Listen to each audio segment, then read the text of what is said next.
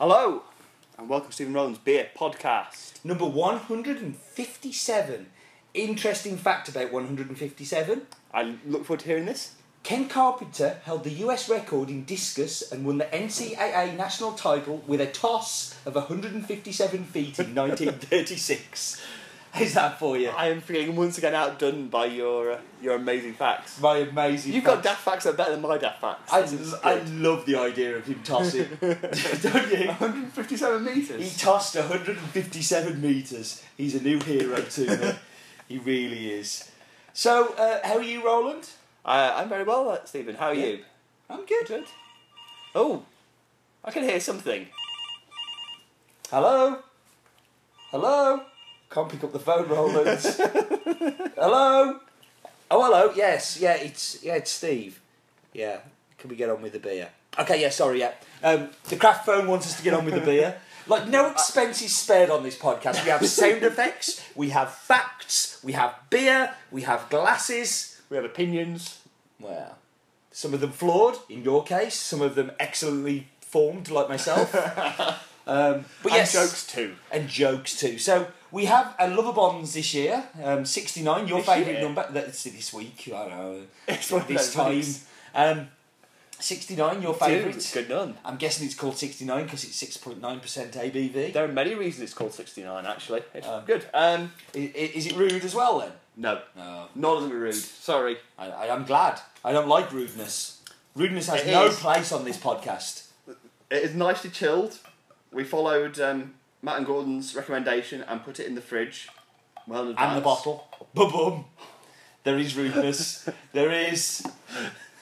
Um, I've seen this in lots of places. Have you? Yes, I've had this um, in a supermarket.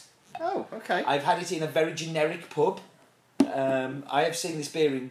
I, I was all set to say I've never seen this one.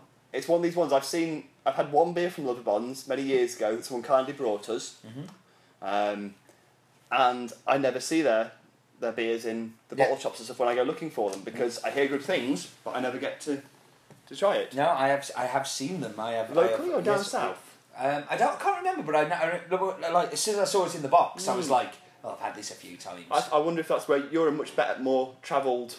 I am more international, as you. s- Yes, You, so- you had your passport taken off you though, because you're from Stoke. They they they know they let me out of Stoke. Yeah. Yeah, Wow. to here to Stafford. Mm, that's as far as you're allowed to go, though, Yeah. isn't it? That's as far as your leash goes. um, so tell us a little bit about Lovibonds. Okay, so Lovibonds were started in uh, 90, sorry, 2005, sorry, not 96, um, by Jeff Rosenmeier, who was from Wisconsin. He began homebrewing in 94 out there, uh, moved to Henley in 96, and um, decided he wanted to give up being a software engineer and start to um, brew beer as a, a career. So that's 2005, which is pretty much like the the early days for small breweries.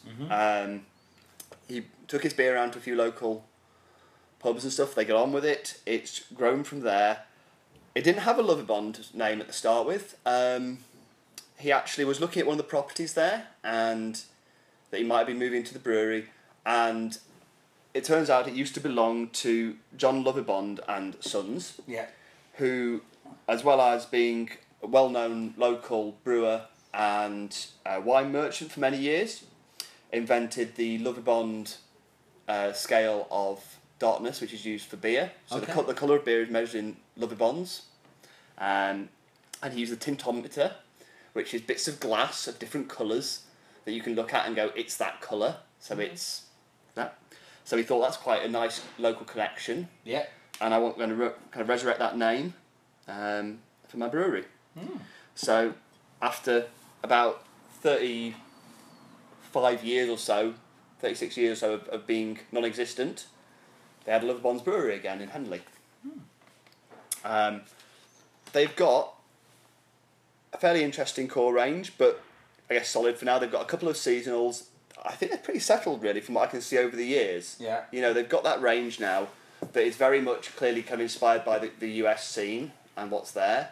And they haven't really tried to go super wild or out there, but they've been doing things like a sour beer now. Their sour grapes is very well reviewed by a lot of people. Uh, that's been around for a while now, so they're one of the earlier ones doing that. Uh, this is their, their IPA. Uh, it's This is the only one of theirs I've had, but I've had Is it a few times. Okay. Yes. I, I've been thinking while you've been talking where I, where I seen it. I think it might have been when I was in Kingston upon Thames. And I think Mm. it might have been in a in a pub that wasn't. I didn't expect to find anything really Yeah. tasty in there, and then this was in there. So this is um, so six point nine percent. yeah, It's four and a half Lovibonds for the colour. There you are. And um, it's 69 by IBUs, because I said to it. 69 incidentally was also the year that uh, the old Lovibonds was closed down. okay. And um, it's got malt of pale lager malt, wheat malt, cara malt, and some acidulated malt, Yeah. which is an interesting, interesting lineup. Uh, and the US hops are Centennial, Cascade, and Columbus. So three big, big well-known ones. Yeah. Random fact for the day: Cascade last year made up sixteen and a half percent of the US hop harvest at just under thirteen million pounds. But can you toss it 157 feet? That's a lot to toss that far. It is. It's a lot to toss that far. Um, what do we think of the branding? I rather like the branding actually. I guess it's in keeping with what it is. I quite like the sticker. Um, it's not your generic sticker. It's nice to Yeah. have a little bit of shape on it. I'm not keen on all the waffle on the back, but we've talked about that to death Mm. 156 times. We have. Um, but yeah, uh, And- you know what it is. It's recognisable. And the, given that he's an American in, in Henley, having that kind of Yeah. that root sign, I, I like that. Yeah. I like the look of it. What do we think to the taste? I'm rather enjoying the taste as well. Yeah. Yeah, I, I, I think you can see it's uh, an American brewing, Yeah. American IPAs. It, it tastes at six point nine percent. I Yeah. think you, you know you're drinking a, a heavy beer. Um, I like the hop, the hot bite at the start. Yeah. It goes a little bit caramelly and sweet on the end for me, which I'm not. Yeah, there's, there's a little bit too much of the caramel for my, my yeah, preference. Yeah, me too. Um, like technically, this is quite dry. So it, it starts off at one point zero six two original gravity, which are you going to need to get that kind of alcohol, but finishes at one point zero one zero. So that's a good, fairly dry. It's not massive amount of sugar, but because of that caramel, Yeah.